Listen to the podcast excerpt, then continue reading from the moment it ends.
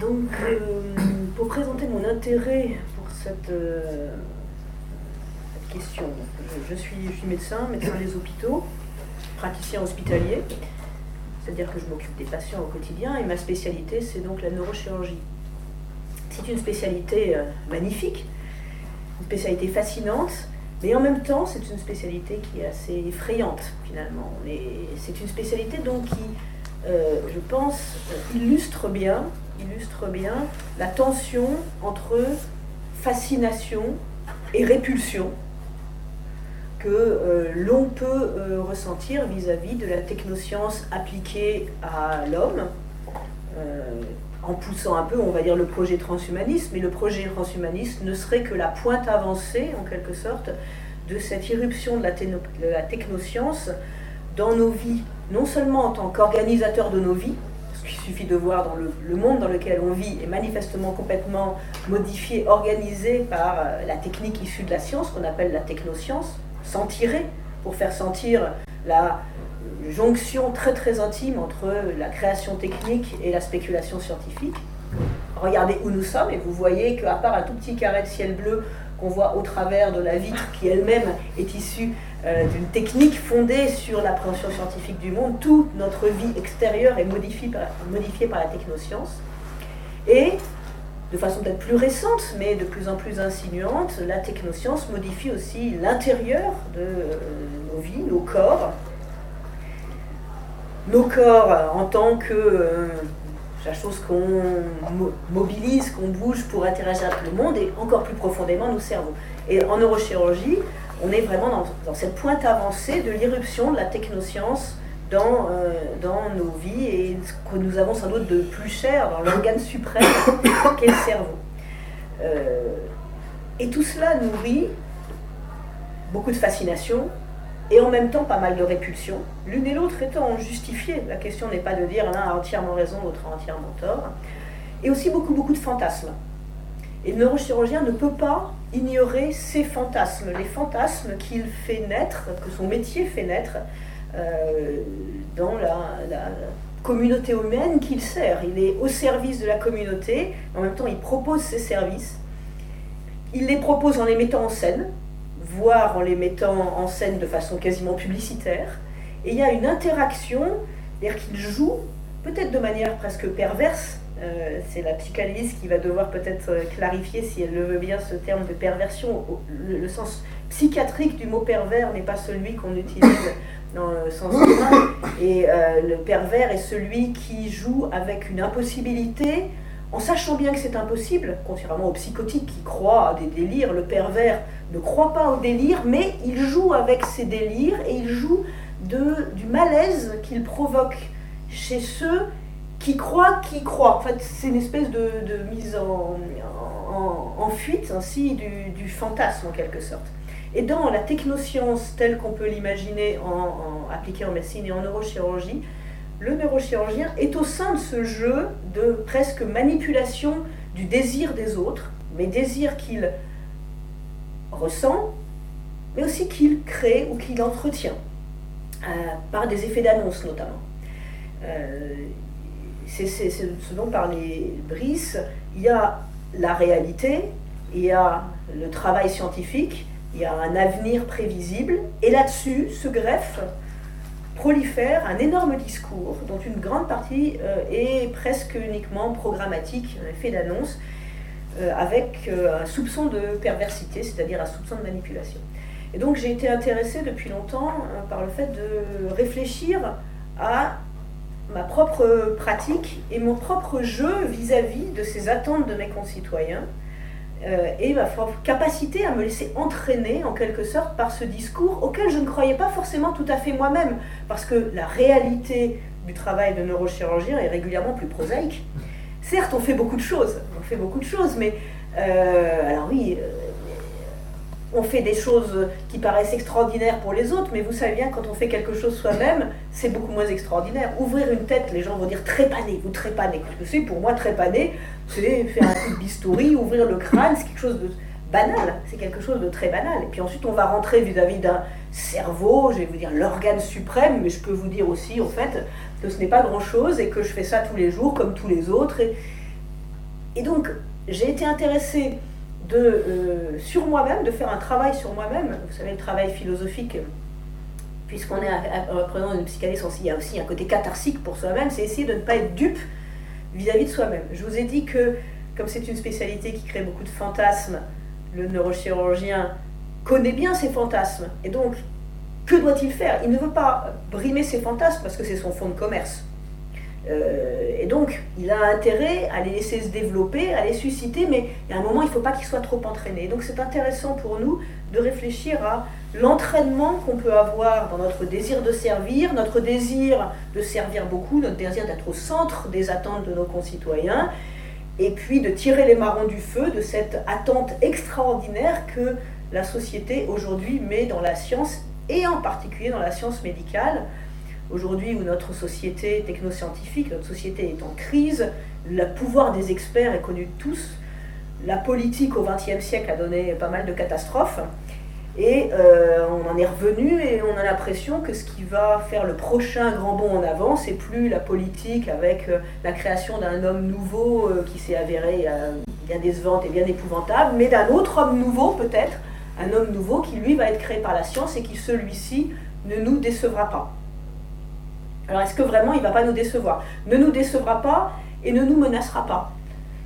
Euh, et c'est ainsi que, voilà, c'est ça mon sujet, c'est euh, pour moi-même, euh, j'insiste sur le fait que ma réflexion a pour but pas seulement d'influencer la société, mais d'influencer ma propre pratique et de ne pas me laisser entraîner au-delà de ce qui est la réalité de ma pratique en médecine et en sciences.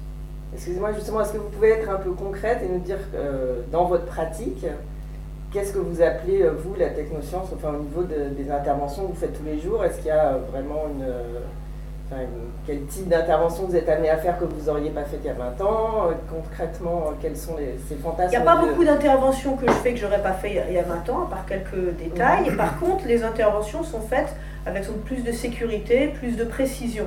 Et les outils technoscientifique. 20 ans, c'est finalement quand même assez court dans l'histoire humaine. Euh, euh, donc, euh, faut-il vraiment avoir une vision Est-ce qu'il faut que les choses, toutes les 10 ans, toutes les ans, tous les 20 ans, évoluent si vite? Et finalement, on fait la plupart des choses qu'on faisait il y, a 20, il y a 20 ans avec une amélioration, avec moins de complications, plus de puissance, en s'étendant dans des, dans des, domaines plus, qui étaient difficiles. Moi, je fais beaucoup de, chirurgie euh, de tumeurs intracrâniennes. Ma spécialité, de façon précise, c'est la neuro-ophtalmologie. C'est les tumeurs assez bénignes en général qui menacent la fonction visuelle parce qu'elles sont à proximité des, voies optiques. Euh, et je fais de la neurochirurgie conventionnelle. Euh, mais je fais sinon de la traumatologie crânienne, du vasculaire, du rachis, de l'hydrocéphalie, c'est-à-dire les pathologies de base de la neurochirurgie. Est-ce que vous êtes amené à utiliser des bras robotisés? Alors, en fait, celui-là est pas mal robotisé. Et il marche euh, vraiment très très très bien. Il ne tremble pas, très très peu. Et il est d'une précision inframillimétrique. Et il va directement à quelque chose qui n'est pas un ordinateur, mais qui est mieux en fait que l'ordinateur. Donc on il y a des machines, sont des robots, au sens quelque chose qui a une autonomie. En fait, on peut utiliser certains moyens techniques pour améliorer la précision du geste, euh, le terme robot, beaucoup de nos patients nous demandent par exemple, quand je leur propose une intervention, docteur, vous allez, vous m'opérer avec un robot. Il y a aussi les lasers d'ailleurs, docteur, vous allez m'opérer avec un laser. Alors le laser, en général, j'ai l'habitude de dire que ça brûle, ce qui est vrai. Un laser, c'est simplement augmenter la température locale de façon ponctuelle. Je leur demande s'ils ont envie que je leur brûle le cerveau. La réponse est assez monotone. Euh, la réponse est en général non. Plus c'est vrai que le laser a fait un flop dans la neurochirurgie. Quant au robot, en fait, on n'utilise pas vraiment des robots au sens d'un matériel autonome. Donc, il y a certaines machines, je ne sais même pas si on peut prendre robot. Robot, ça vient du tchèque robota, un esclave qui fait quelque chose à votre place. Il y a des moyens de multiplier l'instrument et ce moyen est issu de la science et de la technique assez avancée. Je ne sais pas si on peut appeler ça vraiment un robot. Est-ce que ça veut dire oui? Donc c'est non. Ah, J'appellerais pas ça un robot. Mais j'ai pas mal d'instruments. On opère avec beaucoup d'instruments, avec un microscope. Alors qu'est-ce que c'est que le microscope opératoire, par exemple? C'est simplement quelque chose qui grossit un petit peu et surtout qui permet d'éclairer de façon coaxiale. Donc par exemple, il y a des gens qui vont dire, il y a des neurochirurgiens qui ne parlent jamais de neurochirurgie, mais de microchirurgie.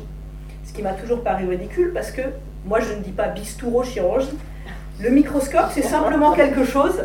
Quand vous opérez en neurochirurgie, vous êtes en général en crâne au fond d'un petit trou. Si vous opérez dans un petit canal, si vous voulez, quelque chose en profondeur comme ça, avec des instruments comme ça, vous faites ça et vous mettez la tête et vous essayez de vous éclairer. Vous mettez la lumière derrière vous, un cialytique. C'est une lampe. Vous voyez, on peut dire, plutôt que dire une lampe, je peux dire un cialytique. De même, plutôt que dire un, instrument, je peux dire un robot. J'insiste parce que c'est vraiment, le fond du discours est très important.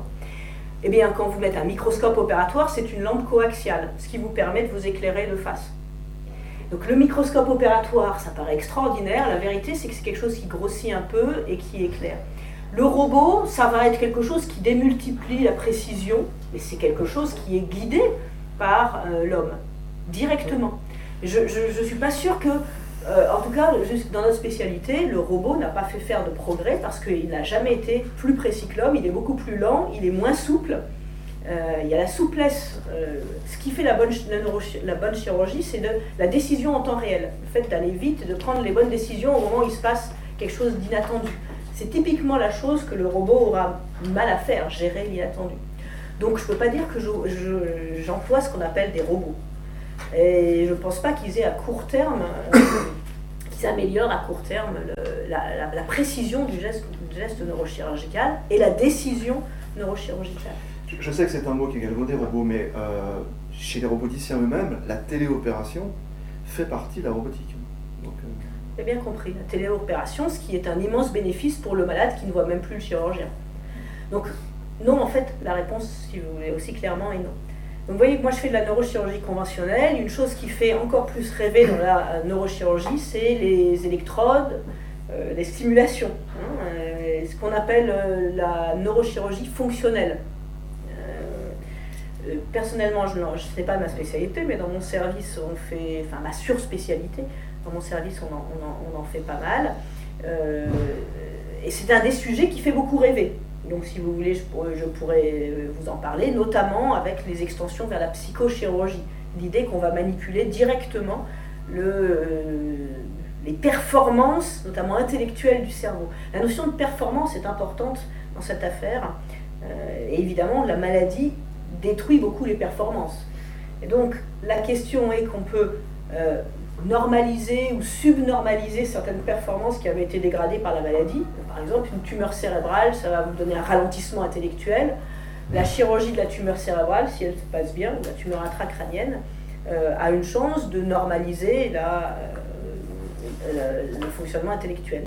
La maladie de Parkinson donne des troubles moteurs qu'on connaît bien, et pas seulement moteurs d'ailleurs, en stimulant certaines zones du cerveau, en mettant des électrodes cérébrales profondes, beaucoup des signes de la maladie de Parkinson vont disparaître et donc vous allez normaliser la, euh, fonction, ou presque normaliser la fonction.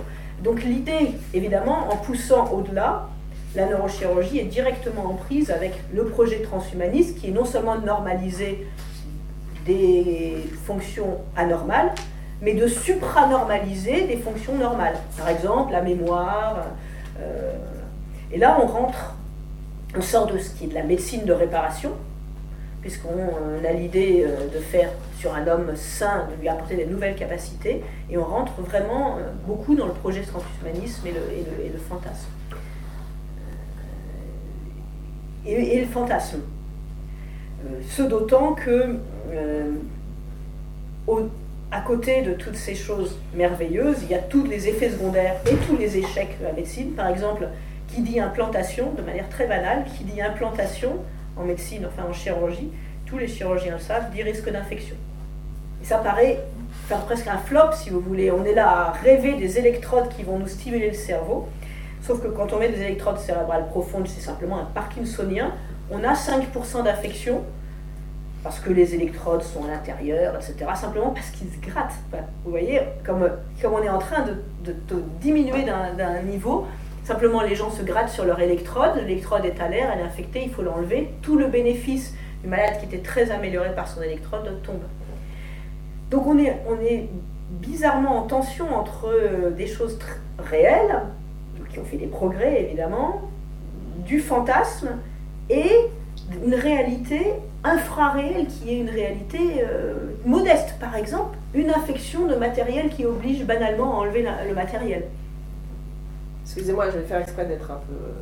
Euh, mais les médicaments, euh, on sait bien que ça a des effets secondaires. euh, Enfin voilà, c'est pas, j'allais dire, c'est pas pire ou, enfin c'est, est-ce que c'est très différent des questions qui sont posées par, Non. Non, non, par probablement. les médicaments Non, voilà, depuis, enfin, je crois pas que ce soit très différent. C'est plus spectaculaire. Donc c'est pour Oui. ça que c'est intéressant. Mais ce n'est pas très différent. Mais vous dites, on sait bien que les médicaments ont des effets secondaires.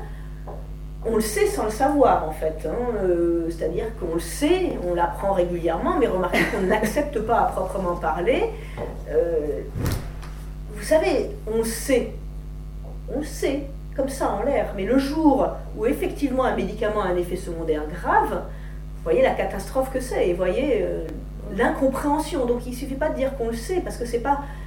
C'est ça se, ce savoir est tellement contrebalancé par euh, l'imaginaire fantasmatique d'une puissance euh, de contrôle qu'il a bien du mal à se, faire, euh, à se faire jour. Et effectivement, on le sait au moment où on se heurte au mur de la réalité qui sont les effets secondaires des médicaments comme des techniques chirurgicales. Et donc, le, le rôle du. le- la position du médecin est très particulière parce que lui, c'est doublement les risques et les échecs, quand je dis les risques. C'est doublement la limite de son action, pas être si grandiose que ça. Et en même temps, il est dans un discours ambiant qui le pousse à se mettre en scène de manière plus glorieuse, de manière presque comme un fanfaron. On, on est dans une situation qui nous pousse à fanfaronner. Et je m'intéresse à notre psychologie de fanfaron qui se heurte à une certaine désillusion, qui crée de la désillusion et qui n'est jamais loin de la déception. C'est pour ça que je m'intéresse aussi au, ressentiment qu'il y a en même temps parallèlement euh, dans la société vis-à-vis de la, de la médecine. Et par exemple, là on sort un petit peu, mais c'est c'est un rapport avec ce que disait euh, le père de, Malherbe, Euh, par exemple la demande de légalisation de l'euthanasie. Voyez, on est en train de parler de tout ce qu'on peut faire et en même temps 90% de nos concitoyens demandent quelque chose qui pour l'immense majorité des soignants est une horreur, une très mauvaise idée, va complètement détruire le lien médical qui est la légalisation de l'euthanasie. Donc pour nous, on prend ça plutôt comme une terrible désillusion face à la médecine, parce que les gens qui demandent l'euthanasie, selon moi, ils le demandent parce qu'ils ne sont pas contents de la médecine telle qu'elle est, de la médecine réelle. Donc on est à la fois en train de parler de choses grandioses, et en même temps, par exemple, d'une vie quasiment immortelle, et nos concitoyens demandent simplement qu'on pousse les seringues pour faire des choses qui sont pas du tout techniques, ça c'est pas du tout difficile, on n'a pas besoin de robots ou de quoi que ce soit pour, pour, pour tuer quelqu'un en fait, sans doute parce qu'ils sont euh, désillusionnés, déçus vis-à-vis de la médecine réelle. Donc vous voyez, cette, cette tension entre fantasme et réalité, utopie et réalité, euh, est, un, est un grand sujet. Est-ce qu'ils ne sont pas plus simplement conscients de ses limites à la médecine Certainement, ils sont conscients sans être conscients, mais conscients. Et Conscients, c'est bien, en étant déçus. Conscients aussi de ce qu'ils veulent et comment ils veulent finir leur vie. Enfin, Mon avis à moi, qui euh, accompagne beaucoup de personnes gravement malades, euh, c'est que d'abord, euh, en 30 ans de carrière, personne ne m'a demandé une euthanasie. Ça peut paraître incroyable. En fait, les malades ne le demandent pas. Donc c'est les bien portants qui le demandent parce qu'ils ont peur de cette médecine puissante. Et au moment où ils sont face euh, au- mur euh, de, la dépendance, de la maladie et de la mort, ce qu'ils demandent, c'est plutôt d'être accompagnés et de pas qu'on leur signifie pas trop vite que la voie de sortie est juste à côté. Mais ce qui m'intéresse, c'est pour ça que ce qui m'intéresse dans la demande de légalisation de l'euthanasie, c'est plutôt, encore une fois, l'idée qu'on se fait d'eux. Puisque la réalité de la personne malade, c'est que c'est exceptionnel, j'ai pas dit jamais, mais c'est exceptionnel que les malades, les grands malades demandent l'euthanasie, c'est exceptionnel. Mis au pied du mur, c'est exceptionnel. Et là, et pourtant, dans, encore une fois, le fantasme, dans l'idée de la population générale bien portante, il y a cette demande, je pense donc qu'il faut l'interpréter comme un, retrait, euh, une peur, un mécontentement, un mécontentement, je le dis clairement, de la médecine telle qu'elle est. Parce que je crois que le, spectre de l'obstination déraisonnable, etc., est quelque chose qui fait en même temps peur. Donc vous voyez, les gens sont tendus entre des espoirs euh, assez irréels, peut-être, et une conscience noire, plus noire qu'elle n'est peut-être, de la médecine. Et c'est ça qui m'intéresse.